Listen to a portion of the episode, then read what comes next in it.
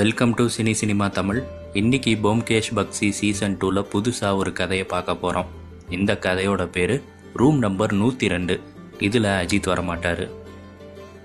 கல்கத்தாவில் இருக்க அனுபமா ஹோட்டலில் ரூம் நம்பர் நூற்றி ரெண்டில் ராஜ்குமார்னு ஒருத்தர் தங்கியிருக்காரு. கதவை திறக்காமே இருக்காரு. மேனேஜரும் ரூம்பாயும் வந்து மாஸ்டர் கீ போட்டு திறக்க ட்ரை பண்ணுறாங்க பக்கத்து ரூமில் இருக்க டாக்டர் சோபனா என்ன ஆச்சுன்னு கேட்குறாங்க அதுக்கு பக்கத்தில் நூற்றி மூணில் இருக்க சுரேஷ் எனக்கு உடம்பு சரியில்லை. டாக்டர் இருக்காங்களான்னு கத்திட்டு இருக்காரு. இருங்க நான் வரேன் நான் டாக்டர் தான் உங்களை செக் பண்ணுறேன்னு கிளம்புறாங்க. மாஸ்டர் கீ போட்டு திறந்து பார்த்தா ராஜ்குமார் இறந்து கிடக்குறாரு. போலீஸ்கிட்ட போகிறேன் பார்த்துக்கோன்னு சொல்லிட்டு போகிறாரு டாக்டர் சுரேஷை செக் பண்ணிவிட்டு அவனுக்கு தேவையான மருந்து இன்ஜெக்ஷன்லாம் போட்டு விடுறாங்க. போலீஸ் அங்கே வராங்க. கூடவே பொம்கேஷையும் கூப்பிட்டு வராங்க. தீவிரமாக விசாரிக்கணும். ஹோட்டலை விட்டு யாரும் வெளியில் போகக்கூடாதுன்னு சொல்லிடுறாங்க. ரூமை திறந்து டெட் பாடியெல்லாம் செக் பண்ணிடுறாங்க. அப்போது டாக்டர் சோபனா அங்கே வந்து சீக்கிரமாக ஃபஸ்ட்டு என்னை விசாரணை பண்ணி அனுப்பிவிடுங்க. பேஷண்ட்லாம் காத்துட்ருப்பாங்க அப்படின்னு கத்துறாங்க. சரி கவலைப்படாதீங்க டாக்டர் ஃபஸ்ட்டு உங்களே விசாரணை பண்ணிடுறோம். உங்கள் ஸ்டேட்மெண்ட்டை ஃபஸ்ட்டு வாங்கிக்கலாம் அப்படின்னு சொல்கிறாரு போய் டாக்டரை விசாரிக்கலாம் அப்படின்னு போம்கேஷும் அவரும் போகிறாங்க இவரை உங்களுக்கு எவ்வளோ நாளாக தெரியும்னு கேட்குறாங்க அவர் யார் என்னன்னு எனக்கு தெரியாது.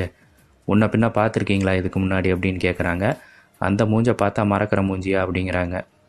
ஏழ்மையில் இருக்க பெண்களுக்கு இலவச மருத்துவம் பார்க்கறதுக்காக தான் மாதம் ஒரு தடவை நான் கல்கத்தா வந்து போவேன். எனக்கு கணவர் இறந்துட்டாரு. ஒரு மகள் இருந்தால் அவளும் இறந்துட்டாங்க அப்படின்னு சொல்கிறாங்க சரி அந்த சுரேஷ் உங்களுக்கு தெரியுமான்னு கேட்குறாங்க தெரியாது பெருசா.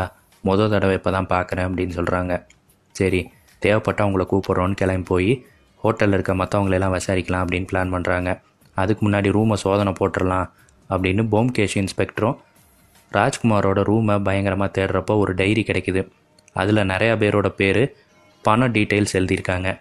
சரின்ட்டு பக்கத்து ரூமில் இருக்க சுரேஷை போய் பார்க்குறாங்க. நீ என்ன பண்ணுற ஏது பண்ணுறேன்னு கேட்குறாங்க நான் நெய் வியாபாரம் பண்ணுறேன் மாதம் ரெண்டு தடவை வந்தால் இந்த ஹோட்டலில் தான் தங்குவேன். கடந்த பதினஞ்சு வருஷமாக இங்கே தான் வந்து போயிட்டுருக்கேங்கிறான். மேனேஜரை பார்த்து ராஜ்குமார் எப்படிப்பட்டவன்? என்னன்னு போம்கேஷ் கேட்குறாரு அவர் நல்ல மனுஷன்தான். பல வருஷமாக இங்கே தான் தங்கிட்டு இருக்காரு எங்கள் ஹோட்டலில் கூட பத்திரமா வச்சுக்க சொல்லி போகிறப்ப வாங்கிக்கிறேன்னு ஒரு ஐயாயிரரூவா கொடுத்தாரு அப்படின்னு சொல்கிறாங்க அவர் டைனிங் ஹாலுக்கு வரமாட்டார். ரூமில் தான் சாப்பாடு கொண்டு வர சொல்லுவார் அப்படின்னு ரூம் பாய் சொல்கிறாரு சரி அவரை பார்க்க யார் யார் வந்தாங்கன்னு தெரிஞ்சாகணும். செக்யூரிட்டியை வர சொல்லுங்கன்னு கேட்குறாங்க நேற்று நைட்டு மூணு பேர் வந்தாங்க சார் ஒரு லேடி வந்தாங்க. அது போக ரெண்டு ஜென்ஸ் வந்தாங்க. அவங்க டீட்டெயில்ஸ் இருக்குது நான் உங்களுக்கு எடுத்து தரேன் அப்படின்னு சொல்கிறாரு சரி இந்த டீட்டெயில்ஸ் வச்சு அவங்க யார் என்ன நம்ம விசாரிப்போம் அப்படின்னு முதல்ல இருக்க ஒரு ஆளோட வீட்டுக்கு போகிறாங்க என்ன பிரவீன்?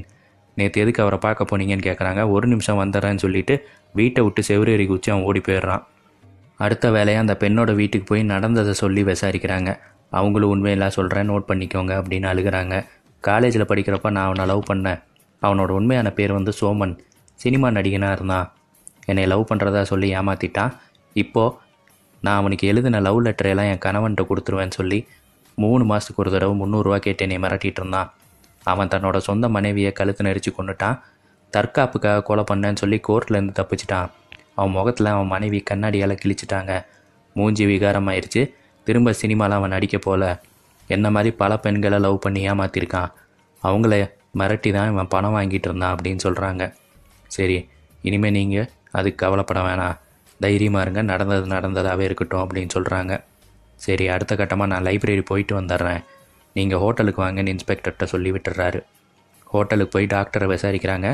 சொல்லுங்கள் டாக்டர் எதுக்காக அவனை கொலை பண்ணீங்க அப்படின்னு கேட்குறாங்க நானா அவன் யாருன்னு எனக்கு தெரியாது அப்படின்னு சொல்கிறாங்க அப்புறம் ஏன் அந்த முகத்தை பார்த்தா மறக்கிற முகமா அப்படின்னு சொன்னீங்க? அவன் மூஞ்சு வார்டு பாய் மேனேஜர் எங்களை தவிர வேறு யாருமே பார்க்கல. அவன் மூஞ்சி விகாரமாக இருக்கும் அப்படிங்கிறது உங்களுக்கு எப்படி தெரிஞ்சிச்சு? உண்மையை சொல்லவா?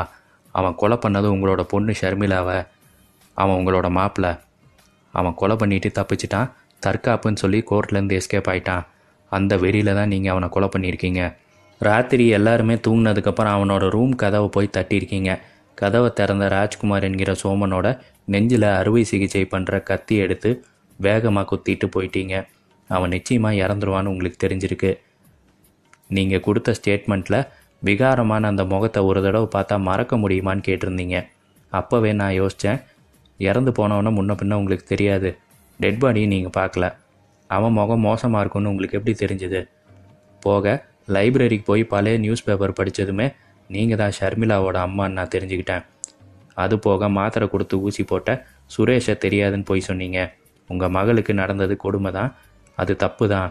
அதுக்காக நீங்கள் இப்படி பழி வாங்கிடக்கூடாது சட்டத்தை கையில் எடுத்த தப்பு. சரண்டர் ஆகுங்கன்னு சொல்கிறாங்க ஆனால் கத்தி எடுத்து குத்திக்க பார்க்குறாங்க அவங்கள இன்ஸ்பெக்டர் மடக்கி கைது பண்ணுறாரு நீங்கள் ஒரு நைன்டிஸ் கிட்ஸாக இருந்தால் இந்த கதைகளை கண்டிப்பாக ஆயிரத்தி தொள்ளாயிரத்தி தொண்ணூத்தேழில் வந்தப்போ பார்த்துருக்க வாய்ப்பு இருக்குது இப்போது பலருக்குமே இந்த கதாபாத்திரம் மறந்துருக்கும்.